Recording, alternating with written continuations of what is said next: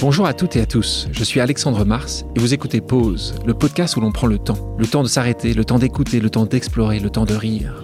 Merci de votre fidélité et d'être de plus en plus nombreux à nous rejoindre chaque semaine. Chaque épisode est l'occasion de marquer un temps d'arrêt pour aller à la rencontre de mes invités. Ces femmes et ces hommes sont des artistes, des chefs d'entreprise, des écrivains, des entrepreneurs, des sportifs ou des activistes. Ils ont accepté le temps d'une pause de nous livrer les dessous et les secrets de leur parcours. Nous allons parler de réussite et d'échec, d'engagement et de mission, d'entrepreneuriat et de défis. Un moment unique et sans concession pour vous inspirer et vous évader. Vous êtes en pause, soyez les bienvenus. Aujourd'hui, j'ai le plaisir de recevoir Fabien Marceau, alias Grand Corps Malade. Je pense Fabien qu'après 6 albums, en 12 ans, plus d'un million cinq cent mille disques vendus en cumulé, deux victoires de la musique, des tournées à guichet fermé, un livre patient vendu à plus de 300 000 exemplaires, un film du même nom, nommé 4 fois au César avec plus d'un million d'entrées, ce n'est pas vraiment nécessaire qu'on s'attarde sur les présentations classiques. Autant rentrer dans le vif du sujet, à savoir ton histoire qui détonne et qui est une leçon de courage, un exemple de résilience et d'espoir. Fabien, en préparant cette émission, j'ai évidemment évoqué ton nom autour de moi, et on m'a donné les visions suivantes. Chanteur, slameur, poète, écrivain, réalisateur, chaton bleu. Ce qui m'intéresse, Fabien, c'est de savoir comment est-ce que toi tu te décris. Et puis, deuxième question, avant que je te laisse la parole, comment aimerais-tu qu'on te décrive? Euh, c'est toujours, je suis pas un grand fan des étiquettes, donc justement ça me va bien moi quand si tu demandes autour de toi et que plein de gens te disent des, des, des étiquettes différentes, je suis plutôt honoré de ça. Alors si on essayait de de trouver un dénominateur commun à tout ça, je dirais auteur. En tout cas, voilà, j'écris, c'est mon, c'est la base. J'écris des chansons pour moi, j'écris des chansons pour d'autres. J'ai écrit un livre, j'ai écrit des scénarios qui sont devenus des films. Finalement, j'ai réalisé ces films-là aussi, mais la réalisation c'est aussi une écriture. Donc voilà, je suis auteur. J'aime bien raconter des histoires et je me rends compte que j'aime bien raconter des histoires sous plein de formes différentes. Donc auteur, donc artiste, pour toi c'est auteur va avec artiste, artiste va avec auteur ou euh Ouais, ouais, artiste, euh, ouais, les deux. Souvent, bah, des fois, sur des paperasses administratives, il y a, y a, marqué métier. Ah j'ai des surfroides à chaque fois que je, je sais pas quoi mettre. Et qu'est-ce que tu mets? Eh ben, euh, souvent je mets ça. Je mets auteur. alors deux fois, ça peut être artiste quand j'ai pas envie de rentrer dans les détails. Sinon, je mets auteur, interprète. voilà, je sais. Mais en tout cas. Bon, il y a toujours cette notion d'auteur, et, et après il y a le mot artiste qui veut tout et rien dire, et, et qui m'a longtemps fait peur. Euh, parce que justement, je suis français et qu'en France, on aime bien les étiquettes et les, étiquettes uniques. Et donc, pendant longtemps, moi, j'étais le sportif. Alors oui, j'ai eu cet accident, j'étais plus sportif, mais d'un seul coup, le mot artiste. Wow, ça, je me disais, waouh, c'est trop, c'est trop, c'est une enfin, quand, quand, quand tu veux être artiste depuis que tu as 8 ans, euh, tu l'assumes facilement. Quand tu découvres artiste à 25 ans, bah t'as as, du mal à assumer ce mot-là, quoi, tu vois. Donc euh, donc voilà, tout ça pour dire que les étiquettes, euh, tu vois, je brode de 5 minutes pour essayer de donner une définition, mais j'en ai pas, quoi. Mais tu pourrais aussi mettre entrepreneur, non? Parce que c'est ce que t'as entrepris réellement, puisqu'aujourd'hui mhm. euh, la la machine Grand Corps Malade et fonctionne à Ouais, oui, oui, je suis, ouais, on a, on a une petite entreprise qui fonctionne bien. Et euh, mais là, je suis pas tout seul. Bah, de toute façon, un entrepreneur est rarement tout, seul. Mais là, si on parle de petite entreprise, je peux, je peux pas ne pas citer mon producteur depuis le début qui s'appelle Jean Rachid, qui est celui qui un jour m'a dit tiens, on va, je vais te produire un, un, disque, un album. Et puis euh, voilà, c'est lui aussi qui, qui entreprend, qui, qui a plein d'idées et qui, euh, et qui, qui m'aide à mettre tout ça en marche. 2005-2006 avec avec Jean Rachid, si c'est ça, ça hein. exactement. Donc on va partir du début. Donc tu as grandi à Saint-Denis euh, mhm. Tu en es très fier, tu en parles très souvent. Euh, ton prochain film, d'ailleurs, euh, a été tourné là-bas. Donc c'est, tu vas nous en parler. Passionné de sport, mhm. en particulier du basket, du basket. et puis en, en, juillet 97, un accident grave. Le choc n'a duré qu'une seconde. Il a changé le cours de ta vie.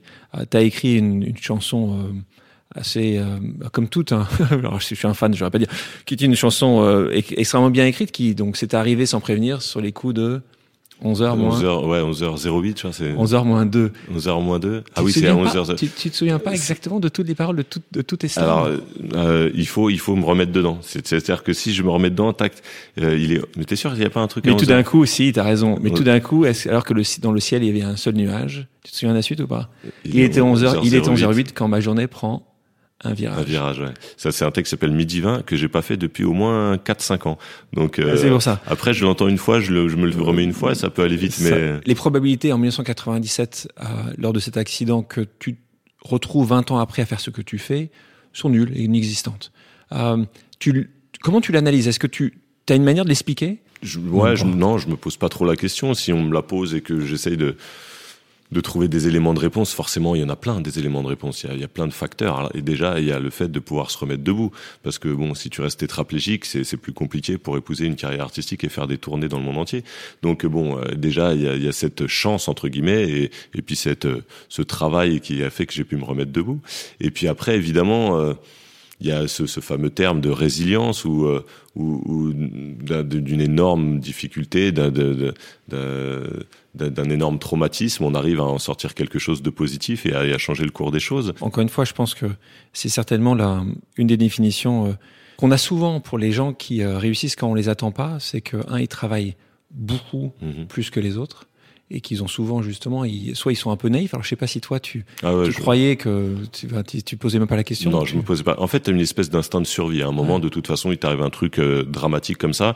Euh, on, des fois, on me dit mais comment t'as fait? T'as dû avoir vachement de courage. T'as pas le choix de toute façon. C'est c'est vraiment, j'apparente ça à un instinct de survie. Il va falloir, euh, va falloir tout donner pour essayer de sauver ce qu'il y a à sauver, de, de changer de projet de vie. Et, euh, et après, on connaît quand même cette fameuse moi, mon dernier album s'appelle Plan B. C'est un peu ça. C'est cette hymne à la capacité d'adaptation de l'être humain. Et du coup, euh, pourquoi pourquoi un, aveugle il a euh, l'ouïe aussi développé ou le sens du toucher aussi développé? Bah Parce que l'être humain est toujours en train de s'adapter. Bon bah là c'est un peu ça. D'un seul coup, je me retrouve euh, physiquement très très diminué. Bon bah je, voilà, le, le, corps humain développe d'autres d'autres volontés, puis d'autres capacités, et d'un seul coup, une faiblesse physique devient une force mentale pour essayer d'aller chercher et d'aller gagner autre chose. Quoi. On parle de, de toi souvent comme un expert euh, S-mot, c'est-à-dire que tu arrives à, à faire des, des phrases exceptionnelles. Est-ce que, voilà, sur le personnel, ta maman est bibliothécaire, c'est Mhm, ça ouais. Est-ce que, est-ce que tu avais un amour des livres? Je peux imaginer. Enfin, moi, j'imagine que peut-être que tu, est-ce que tu lisais beaucoup? Est-ce que Non. ou pas? Non. non, pas du tout. Non, non, ma mère se tirait les cheveux d'ailleurs parce qu'elle trouvait que je lisais pas assez. Alors attention, j'ai un bac littéraire. Bon, c'est surtout à défaut parce que j'étais nul en maths. Mais en tout cas, voilà, je j'étais pas, j'étais pas, euh, j'avais cette petite capacité en français. J'aimais bien la langue française, mais j'étais pas un féru de bouquins, pas de littérature, pas de poésie. Après, le sens, le, le goût des mots, il m'est vraiment venu par la chanson. Et moi, j'étais un fou de, de grâce à mes parents hein, qui m'ont élevé à, à Brassens, euh, euh, Ferrat, euh, Brel, Barbara, Renault, beaucoup évidemment. Et puis après, euh, dès, le début des années 90, à Saint-Denis, on était un peu pionnier, le rap français. Et moi, voilà, très vite, NTM, Solar, euh, Oxmo, Ayam, etc. Et moi, j'ai vraiment, c'est vraiment un mélange de tout ça qui m'a nourri.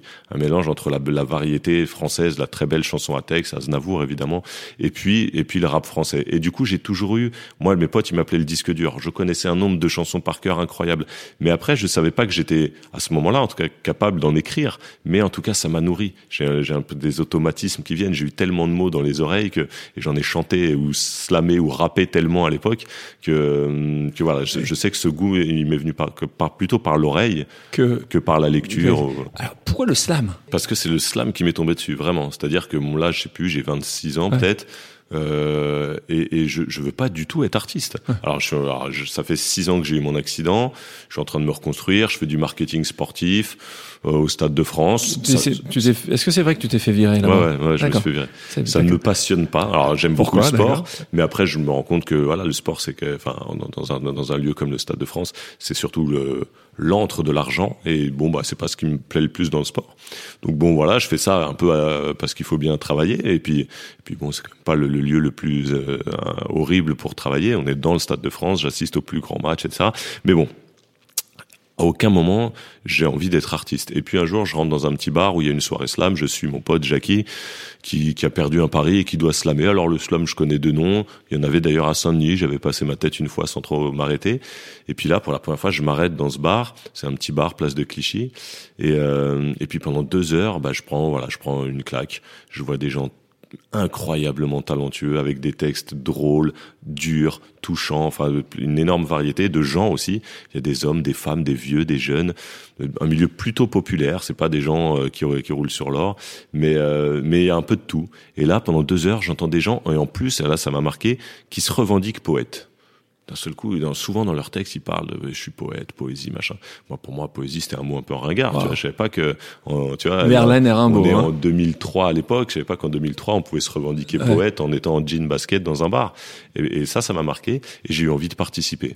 Donc j'ai participé, c'était une scène mensuelle. Je suis revenu le mois d'après avec deux textes que j'avais écrits, et puis j'ai été bien accueilli. Et puis j'ai senti que ça, ça, ça marchait bien. Tu, tu peux te souvenir de ce premier texte Ouais, le premier euh, s'appelait Cassiopée. Alors, tu, tu, peux me le faire là? Non, non, non. Je, tu tu t'en souvenais pas? Non, je, là je je l'ai, pas fait depuis, depuis, depuis, plus de 15 ans. Ben c'est là. Donc, ça a commencé par euh, euh, une nuit d'été, une nuit de juillet, une nuit compliquée que j'ai pas maîtrisée. Ah, je ne saurais pas aller Ah. beaucoup plus loin. Euh, où, voilà, c'est premier. Souvent, les premiers textes, ils sont un petit. Tu vas chercher des trucs un peu au fond de toi. Et je parlais de cette nuit de l'accident. Et moi, j'ai eu mon accident dans une piscine en plein air. Et donc, et on était au mois de juillet. Il y avait des étoiles au-dessus. Et la veille de mon accident, il y a un pote animateur qui, qui connaissait bien les constellations et qui me disait tiens, tu vois le W là, c'est Cassiopée. Cassiopée. Et du coup, le lendemain, j'ai cet accident. Et donc, j'imagine que Cassiopée assiste à l'accident. Et puis, à un moment, il y a une discussion avec lui. Je me plains un peu. Et puis, Cassiopée, il me, voilà, il me secoue. Il, il cite Nietzsche. Cassiopée cite Nietzsche, c'est important. Euh, sur le tout est- ce qui ne te tue pas ne rend plus fort. Et il dit voilà. Il est poète aussi, Cassiopée. Donc, euh, donc, du coup, voilà, ce premier texte, euh, voilà, je le fais dans ce bar. Et puis, j'ai un bon accueil. Et puis, j'en fais rapidement un autre qui s'appelle Saint-Denis. Je crois que c'est le mois d'après. Donc, Saint-Denis. Celui-là, je pourrais vous le citer. Je, Vas-y, vas-y. alors, je voudrais faire un slam pour une grande dame que je connais depuis tout petit. Je voudrais faire un slam pour celle qui voit ma vieille canne du lundi au samedi. Je voudrais faire un slam pour une vieille femme dans laquelle j'ai grandi. Je voudrais faire un slam pour cette banlieue nord de Paname qu'on appelle Saint-Denis.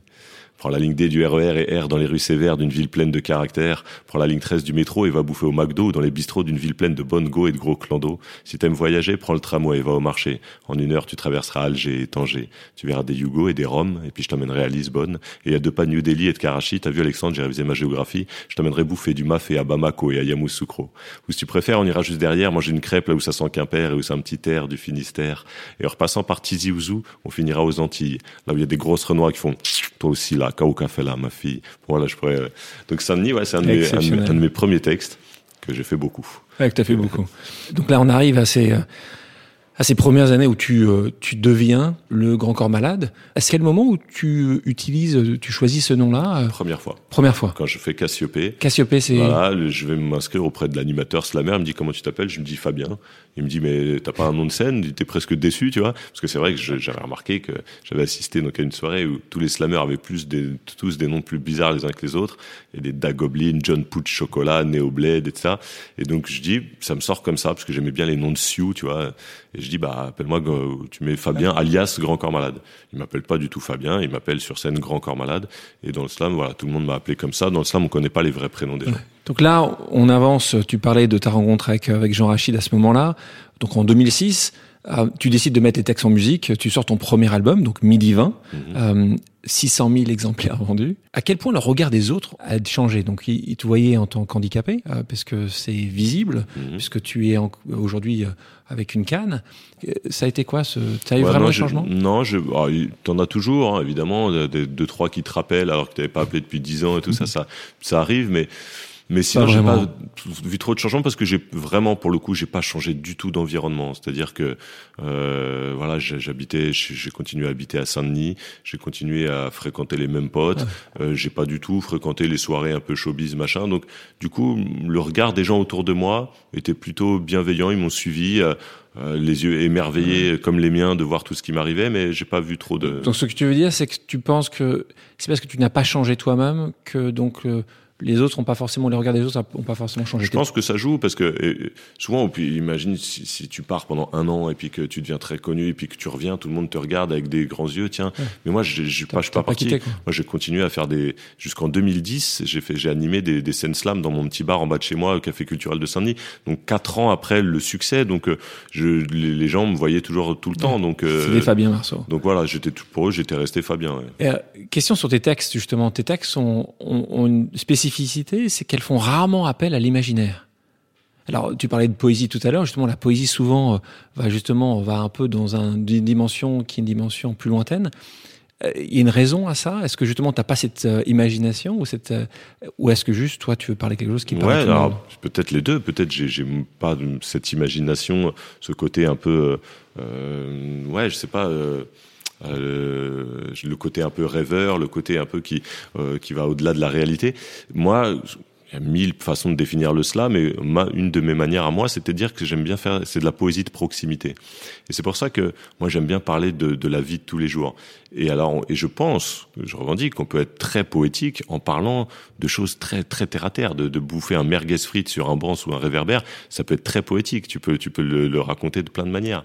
Et, et du coup, voilà, c'est c'est de rendre un peu poétique ce quotidien-là, mais en, en essayant de mettre le doigt sur des choses vraiment très concrètes.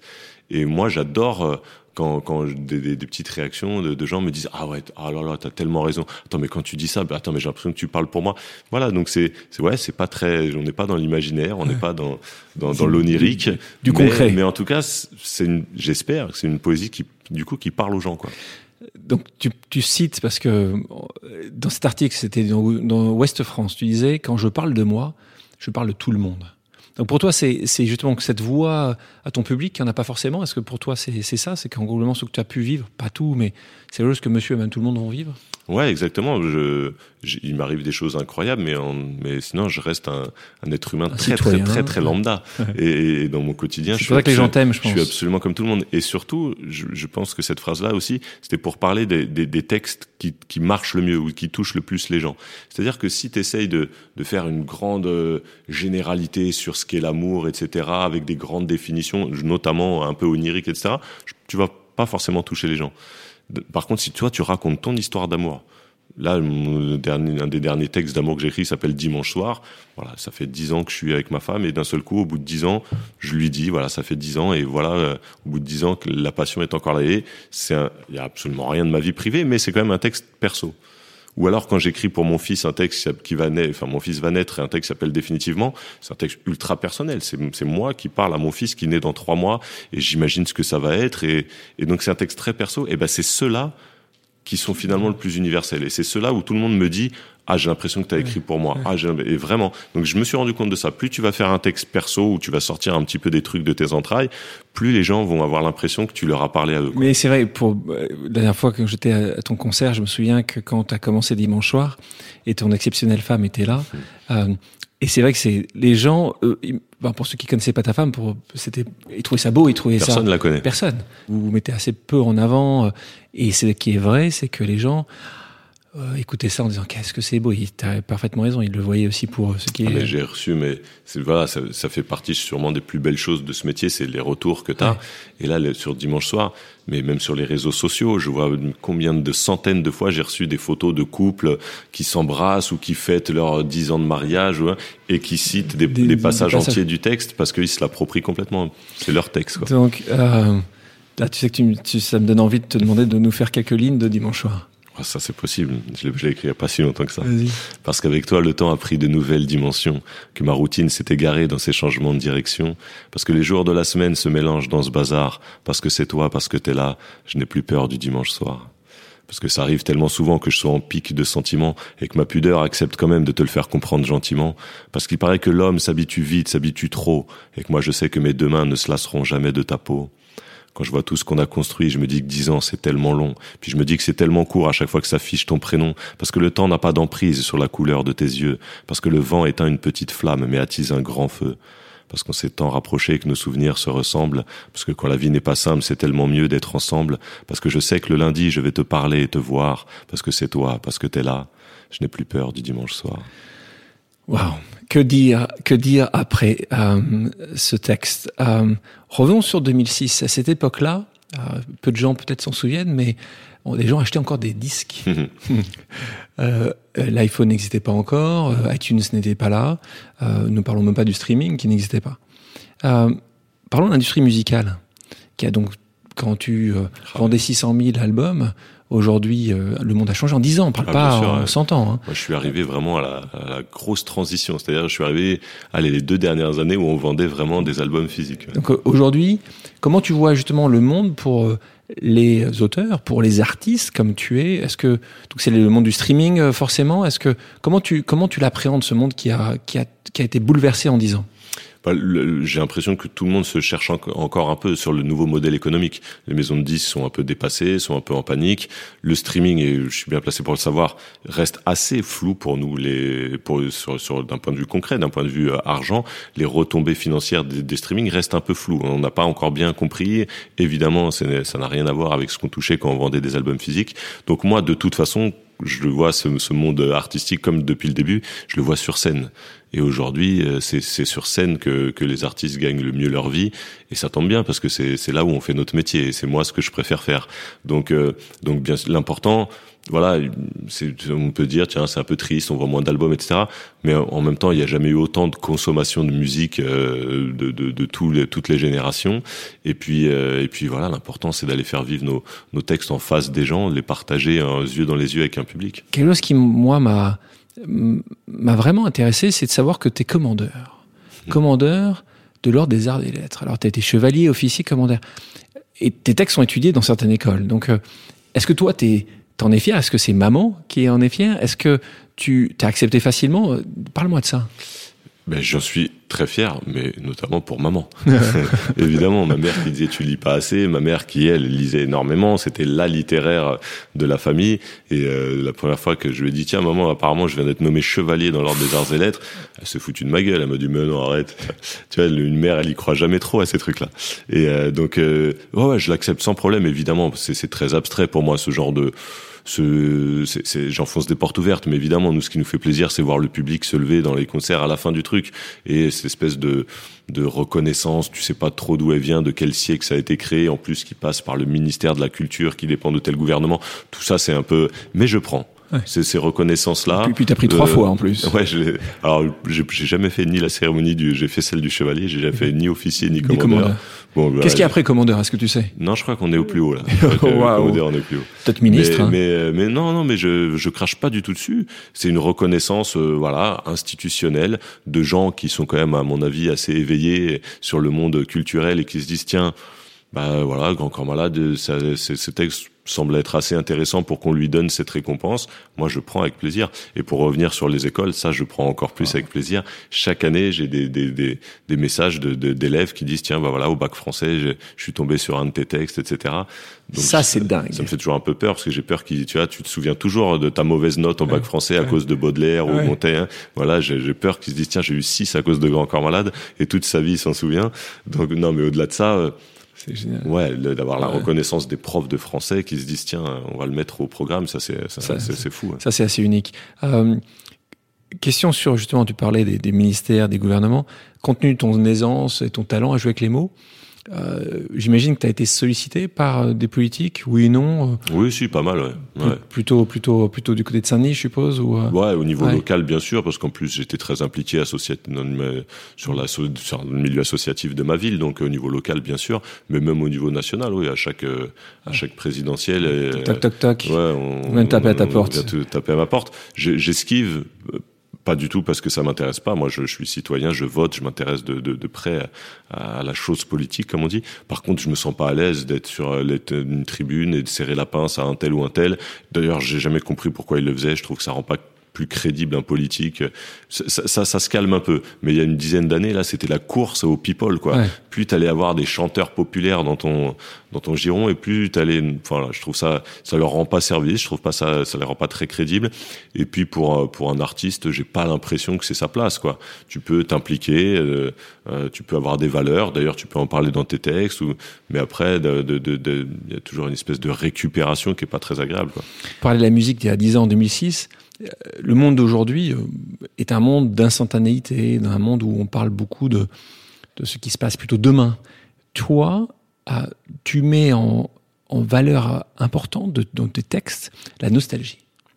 Euh, alors, et c'est moi, ça m'a aussi intéressé de me dire, mais comment c'est possible que Fabien puisse avoir autant de succès, être vu comme moderne, en mettant toujours en avant la nostalgie? Il y a plusieurs manières de voir la nostalgie. Il y a une manière, euh, oui, un peu désu, enfin, une manière, on va dire, aller négative, de se dire c'était mieux avant, euh, euh je, je, ça me manque, j'aimais bien cette période, je, suis moins bien maintenant. Et puis il y a une manière, j'ai l'impression positive, de dire j'ai eu cette, ce passé-là, j'aime ça, j'ai vécu ça, ça m'a nourri et ça fait ce que je suis aujourd'hui. Et, du coup, c'est plutôt sur euh, la force de ses racines et de son passé qui fait ce que tu as fait aujourd'hui. Et à la fin d'acouphènes, je dis toutes ces acouphènes, c'est-à-dire tous ces, ces, ces, bruits de mon enfance, etc., qui me trottent encore dans la tête. Je dis ça crée un rythme, une mélodie qui font danser mon présent. Et, en fait, c'est ça cette nostalgie. C'est une nostalgie pas du tout qui me plombe le moral, mais au contraire, c'est une nostalgie qui me dit ouais, j'ai vécu ça, ça a fait ce que je suis aujourd'hui, ça, ça m'a donné cette force, et aujourd'hui, ça me permet d'avancer. Donc cette nostalgie, c'est aussi, euh, tu vois, si on si on, on, ouvre un peu le, le, la porte, c'est aussi de dire euh, dans, dans, un pays ne pas oublier son histoire, quoi, et que un pays il avance encore mieux euh, quand il connaît son histoire et son passé. Ben moi, à ma petite échelle, c'est un peu ça. J'avance encore mieux et j'ai l'impression que j'ai, je, je, suis plus serein quand, quand je me rappelle d'où je viens, quoi. Un message important à, à donner. Et quand tu parles justement de qui tu es aujourd'hui, tu représentes la diversité. Moi, si tout à l'heure on parlait de euh, des définitions, pour moi, tu es l'exemple de la diversité. C'est quelque chose que tu revendiques? Comment tu l'analyses? Ça, c'est très compliqué pour moi d'analyser. Ce mot diversité, en plus, je l'ai jamais trop aimé. Tu vois, qu'il à un moment, il était très à la mode. Euh, ouais, chez les politiques et tout, euh, tiens, issus de la diversité. Alors attention, le fond est important, bien sûr, c'est important d'avoir des gens issus de la diversité euh, à la télé, dans les gouvernements. De, voilà, euh. Là, on parle plutôt, quand on parle de ça aujourd'hui, on parle beaucoup de diversité de couleurs. Ouais, de, c'est important aussi. C'est plus qu'important aussi. C'est essentiel. Plus notre Assemblée nationale, plus elle ressemblera, elle ressemblera aux gens qui vivent en France et, et, mieux ce sera. Donc c'est vrai que c'est loin d'être le cas. Donc cette diversité des couleurs, de d'origine, etc elle est importante. Après, euh, je me suis aussi moi toujours méfié de du côté représentant parce qu'au début les, les journalistes m'ont dit ça tiens t'es représentant de la banlieue. Non. Euh, t'es le représentant des handicapés. Non. Moi, j'ai été élu par personne. Hein. Oui, je viens de la banlieue. Oui, je suis handicapé, mais j'ai pas été élu par un, un quorum d'handicapés pour dire tiens, il va nous représenter. Donc, oui, j'ai ces particularités-là j'essaye de, bah, de l'expliquer. Ça me donne peut-être même une responsabilité, comme j'ai un auditoire, de dire tiens le handicap c'est ça. Ah vous savez peut-être pas, mais c'est ça aussi. D'où patient le film, d'où patient le livre.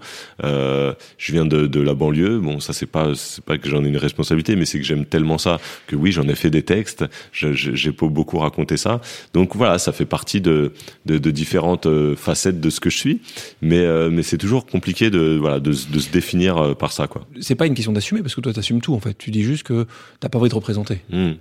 Ah ouais, ça je l'assume bien. Attends, oh. t'as pas le choix. Hein. Si t'assumes pas de marcher euh, avec une jambe qui traîne, tu restes chez toi. Oui, mais t'assumes aussi le fait, tu vois, tu parles de Saint-Denis. Moi, je sais que quelque chose que je trouve, que je trouve génial. T'as toujours parlé de Saint-Denis comme ton repère, euh, là où t'as grandi, là où t'as appris. Euh mais quand tu as eu suffisamment pour partir, t'es pas parti. Hmm. Enfin, tu as, continué à habiter, tu as continué à y retourner. Donc, c'est, c'est, c'est, en effet, c'est pas une question d'assumer, parce que tu l'assumes euh, totalement, mais, euh, mais tu n'es plus de représenter. Tu n'as pas envie d'être euh, happé par un... Ouais, non, j'ai pas envie de ce terme de représentant. Après, de, de, de, de, de témoigner et de, de raconter, si, j'ai toujours envie c'est aucune démagogie pour moi dans le dire que j'aime Saint-Denis ou j'aime la, banlieue nord.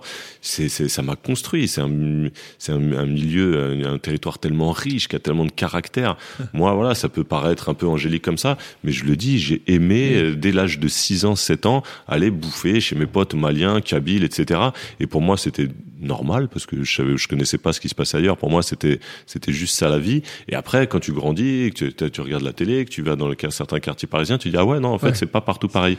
Eh ben je changerais ça pour rien au monde, mais pour rien au monde. Si tu me dis, tu recommences ta vie et finalement, tu auras des parents qui habitent dans le huitième, dans les beaux quartiers, et tu seras dans un, dans un collège privé, mais jamais de la vie. Je veux surtout pas. Donc euh, c'est pas, mais c'est pas de la démagogie. Je, je, je, le pense profondément. On va reparler de tes films euh, dans une seconde. On parlait de diversité. Euh, j'aimerais savoir si, quand on parle de quotas aujourd'hui, il y a des quotas qui ont été mis en France pour la représentation des femmes, qui a été mis en place. Grâce à ça, on a une meilleure parité. On n'est pas encore sur une parité meilleure. Est-ce que tu serais pour une diversité comme il existe dans d'autres pays, comme aux États-Unis, ce qu'on appelle la discrimination positive Exactement. Est-ce que toi, tu penses que c'est quelque chose qui faudrait euh, mettre en place dans un pays comme la France, donc globalement, dire que euh, tu dois aussi parfois mettre en place et mettre donner des, des, des, jobs ou en tout cas des jobs importants des gens qui, si on ne faisait rien, n'y arriveraient pas? Eh ben, c'est compliqué. C'est très compliqué parce que je trouve ça, je trouve ça regrettable en fait qu'on soit obligé d'en passer par là tu vois. Le, le, le, je me rappelle l'époque de la politique du CV anonyme c'était c'était horrible, tu te rends compte. Pour avoir une chance d'être embauché, il faut surtout pas donner ton nom de famille ou dire d'où tu viens parce que sinon tu as peu de chance. Donc je trouve ça horrible en fait euh, ce, ce principe. Mais si si on a besoin de ça pour, pour, pour changer les mentalités, pour montrer que bah voilà ça marche aussi comme ça, etc. Ben ouais ouais, je, je, je, moi je connais pas bien les États-Unis, j'y ai jamais habité, je sais pas si si l'affirmative action a, a porté ses fruits, mais j'ai l'impression que, que, que ça va plutôt dans le bon sens. Euh, en France, on est plutôt à la bourre hein, sur, la fameuse représentation des diversités dans des dans des postes à responsabilité, en, haut des hiérarchies, etc. Donc euh, donc oui, la, la parité homme-femme, ça a marché. On l'a on l'a rendu légal et aujourd'hui, ben on se rend compte, euh, et il y a encore du, du, chemin à faire, mais on se rend compte que tiens bah ouais, les femmes en fait elles font aussi bien que nous.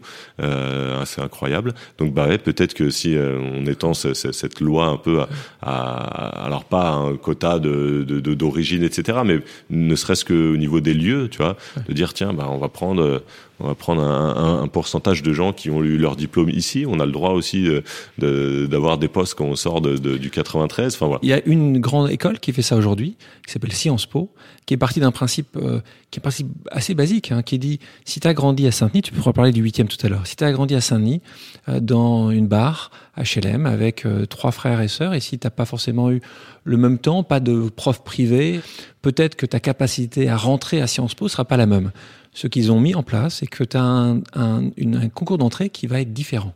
En revanche, le diplôme de sortie est le même. C'est tellement important de voilà de d'ouvrir des portes. Ouais. Ça, c'est une porte ouverte ouais, à des, des, gamins qui viennent de, de milieux populaires, de dire regardez, ça c'est possible. Là, on vient de tourner un, un film euh, tout l'été euh, dans, un, dans le quartier un peu, un des quartiers un peu, de, peu dur de Saint-Denis. Hein. C'est pas, j'invente rien. Le quartier de la Cité des Francs-Moisins, c'est connu pour pour être un quartier compliqué. On a été accueillis. Bon, ça c'est une parenthèse. On a été accueillis, mais de manière incroyable pendant cette semaine. Ça a été, le quartier a été en fête tout l'été. Et on a on a fait tourner 80 gamins euh, de de la cité dans, dans, notre film. On a fait travailler plus de 200 personnes. Euh, bon, voilà, c'était un moment incroyable. Et bah, bah voilà, j'ai discuté avec ces gamins tout l'été parce que aujourd'hui j'ai 40 piges. Euh, je, je, je, je, je, discute moins souvent avec des gamins de 15, 16 ans euh, de, de, de, ces quartiers-là. Voilà, tout l'été. Et, et, ouais, c'est vrai qu'ils ont ils ont pas beaucoup beaucoup. Enfin, on peut pas généraliser. Attention. Hein. Moi, je déteste le truc de. Mais alors, ils pensent quoi les jeunes? Ça veut rien dire. Les jeunes, ils pensent pas tous la même chose. Tu prends deux jeunes, ils sont différents. Mais en tout cas, j'ai discuté avec certains qui avaient pas beaucoup d'espoir. Ouais qui, qui, qui avait pas beaucoup de, tu vois, des, qui disaient, bah, de toute façon, moi, je suis même jamais allé à Paris, tu vois, je sors jamais, tu vois, de toute façon, là-bas, c'est pas, c'est pas fait pour moi, etc. Bon, bah, voilà, juste ce film-là, il leur a montré, il leur a montré autre chose. Là, il y a, y a des gamins, il y a un casting, là, pour tout dire, en ce moment, on est dans les locaux de, de, la, de la boîte de prod qui a produit le film. Et ben voilà, il y a plein de bureaux, il y a des castings à côté. Et ben, tous les jours, là, je croise des gamins du quartier de Saint-Denis qui sont en casting pour d'autres projets parce que, voilà, ils, ils sont intéressés, ils, ils viennent à Paris alors qu'ils ils y allaient pas souvent. Et ils sont en train de faire des castings pour des séries, pour des films. Euh, ils sont en train d'essayer de, taper à la, à la porte des agences pour avoir un agent cinéma. Et en plus, si vous saviez à quel point ils le méritent, ils sont forts. Là, on a quatre cinq gamins qui jouent dans le film, mais c'est des tueurs. Ils ont, ils avaient jamais fait un cours de théâtre, jamais ils avaient vu une caméra, et euh, ils ont un truc euh, exceptionnel. Ouais, justement, je suis te voir sur ce de ce film, donc qui euh, sera La vie scolaire, c'est le, mhm. le, titre du film. Il, donc, il a été tourné au collège Federico Garcia Lorca, donc à Saint-Denis, dans le mhm. quartier, comme tu dis, un quartier assez dur. Euh, on reparlait de ces jeunes-là. C'est toi il y a 20 ans. Donc, quand ils viennent te voir, justement, qu'est-ce que il y a un message? Tu leur dis c'est faisable? Tu leur dis crois en toi. C'est quoi le message C'est quoi la phrase que tu leur as dit? C'est ça, c'est ça. C'est bien sûr tout est possible. C'est c'est bien sûr que tu il faut pas te te te, te créer des, des, des, barrières et te fermer des portes qui n'existent pas. Ouais, des portes il y en a. Non, elles existent les portes. Mais par contre, bien sûr qu'elles elles, peuvent s'ouvrir. Faut pas faut pas parce que tu viens de tel quartier ou que ou que t'es de telle nationalité et tout te te dire que tu arriveras pas. Il y a plein d'exemples. Il y en a pas encore beaucoup, mais il y en a plein des exemples. Et euh, et vraiment, ils n'ont pas eu la même euh, la même vision au début du film et à la fin. À la fin, d'un seul coup, ils ont vu, tiens, bah ouais, ouais j'ai tourné un film, j'étais acteur, mais je m'en suis bien sorti. Et puis en plus, j'ai aimé ça. Et puis apparemment, il y en a plein qui sont venus me voir en me disant que bah, j'avais du talent. Et ben donc là, ils se disent, bah, pourquoi pas? Et donc c'est voilà, c'est plein de petites choses comme ça. Il faut aller, il faut aller, comme c'est le gros problème, justement, je te disais, il y en a certains, ils, ils étaient jamais allés à Paris, ou alors deux fois, alors qu'ils sont à cinq minutes de métro. Euh, donc c'est compliqué, ils sortent pas beaucoup.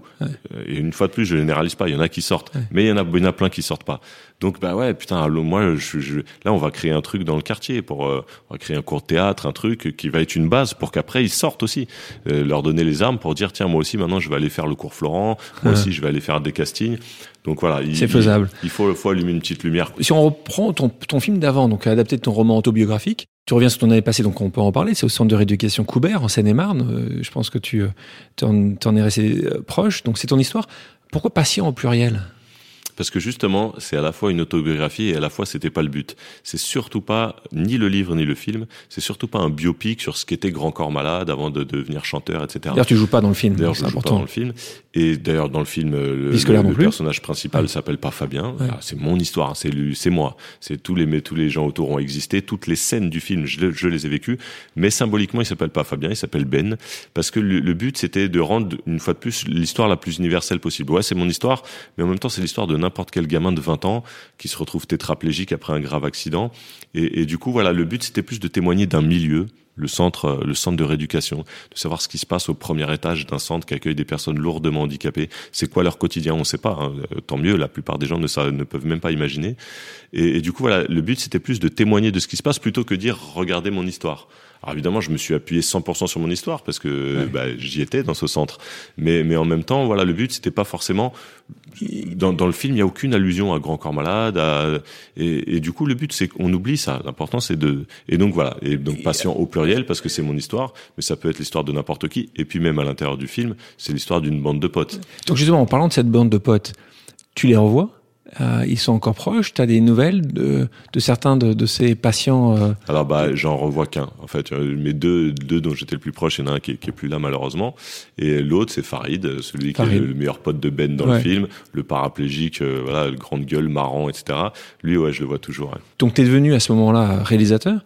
Est-ce que tu as vu un, une différence dans l'impact de l'image par rapport à l'impact du son. Donc, euh, est-ce que tu as vu la musique euh, versus euh, l'image? Est-ce où il y en a pas vraiment pour toi Ou est-ce que tu as vu les gens changer et ton message porter différemment?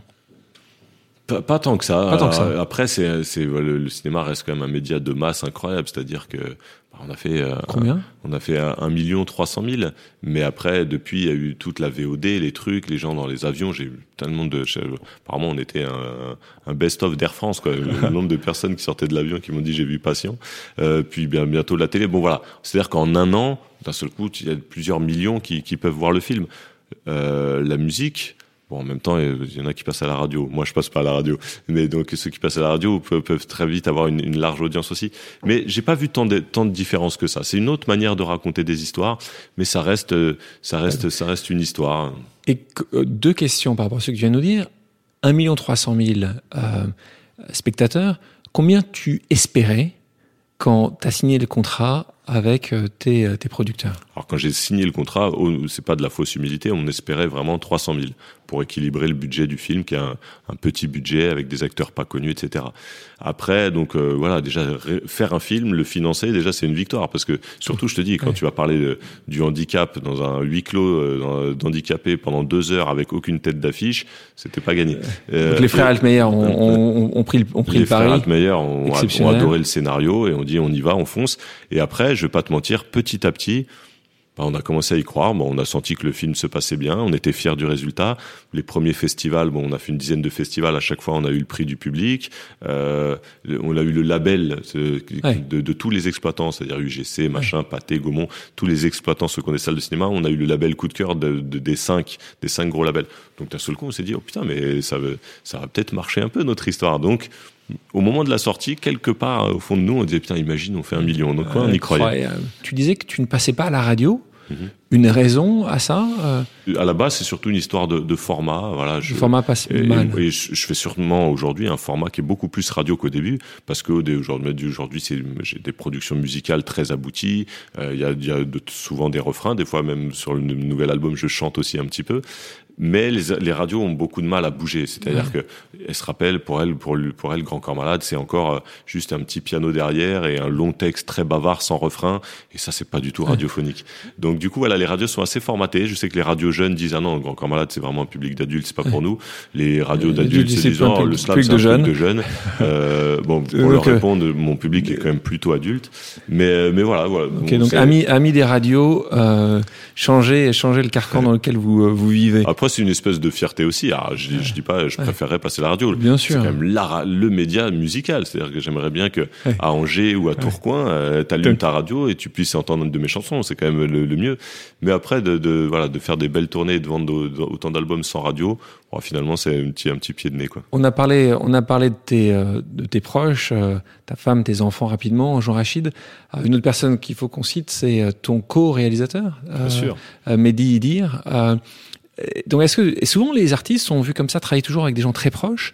Donc toi, est-ce que tu trouves que c'est euh, logique aussi? Tu as envie de... Alors, il est le parrain de ton, de ton enfant, il était le parrain de son enfant. Est-ce que Poésie, pour toi, c'est normal de, de, travailler avec les, les très proches? Ou est-ce que est-ce qu'il y a une raison derrière ça? Ou est-ce que tu penses que c'est le milieu artistique est souvent euh, non, un formaté comme celui-là?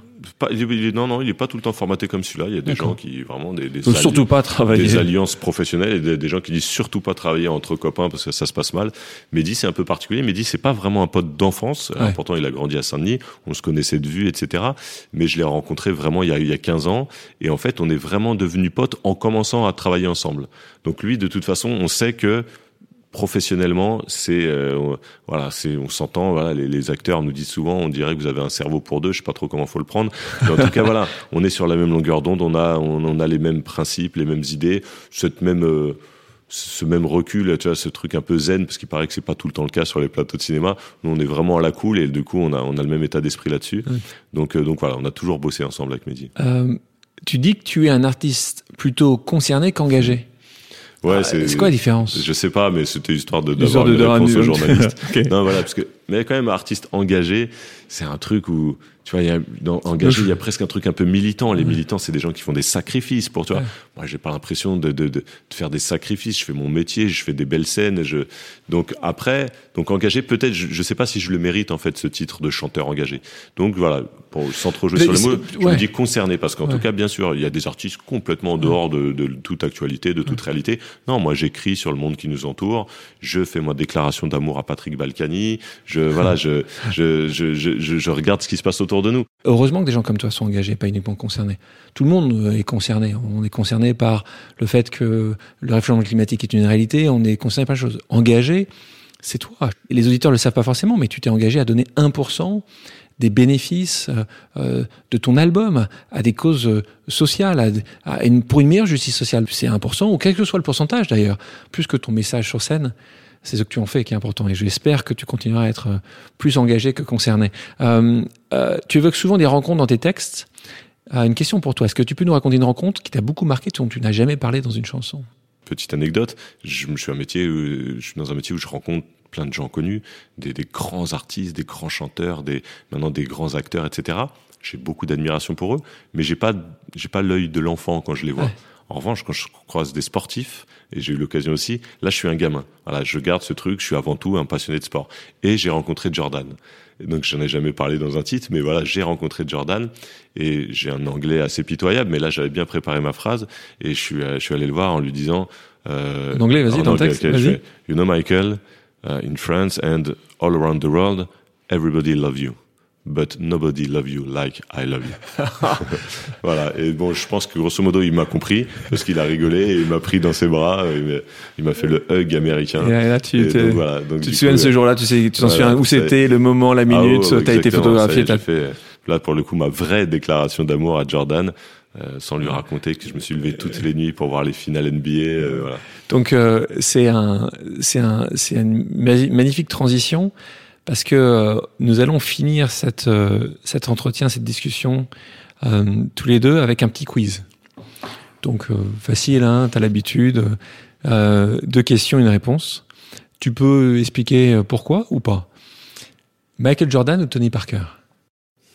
Michael Jordan. Et Tony m'en voudra pas, j'espère, mais tu peux. il me comprendra. Tu peux pas concurrencer Michael. Euh, Saint-Denis ou Neuilly? Saint-Denis. Facile. Pogba ou Kanté? Ah, Kanté. Booba ou Caris?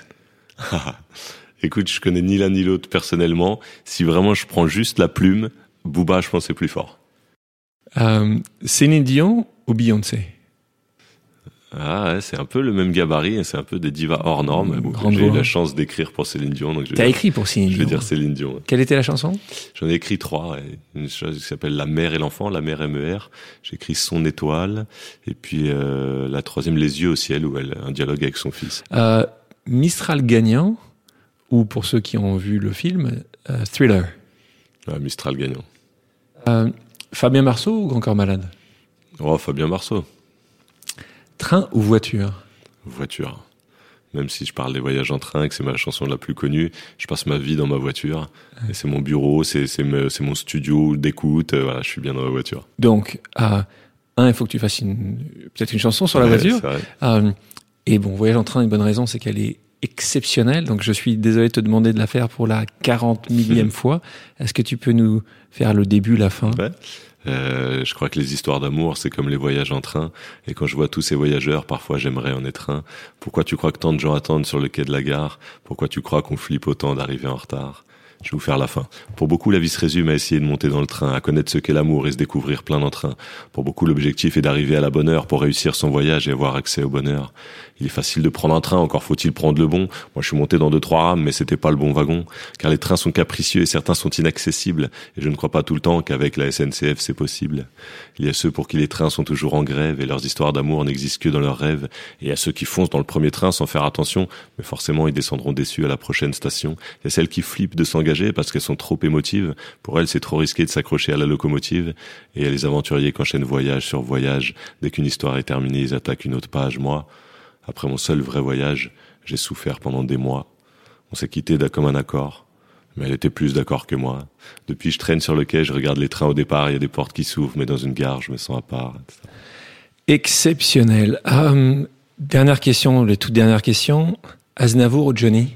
Aznavour, Bastia ou Ajaccio, grand amour de la Corse? Bastia, Euh, Jean ou Rachid? Ah, Rachid. Terminé, écrire ou slammer Ah, c'est peut-être le plus dur. Parce que euh, pour moi, les deux sont tellement intimement liés. J'ai un, texte que, sur mon deuxième album qui s'appelle J'écris à l'oral. Voilà, j'écris uniquement pour le, le- le dire, quoi. Donc, euh, écrire, si ça reste sur la feuille, ça m'intéresse pas. Fabien, euh, merci d'avoir accepté beaucoup. cette invitation, d'avoir été si transparent, d'être qui tu es, cet euh, auteur, artiste, poète engagé. Merci à toutes et à tous d'avoir pris le temps de faire une pause avec nous. J'espère que l'émission vous a plu, inspiré ou fait réfléchir. Si c'est le cas, je compte sur vous pour le partager avec vos proches, laisser un commentaire et mettre la note de 5 étoiles sur les plateformes d'écoute. Si vous voulez me suggérer des invités ou simplement me faire part de retours, vous pouvez me contacter via LinkedIn en tapant Alexandre Mars ou bien m'écrire à l'adresse suivante, le podcast pause at gmail.com.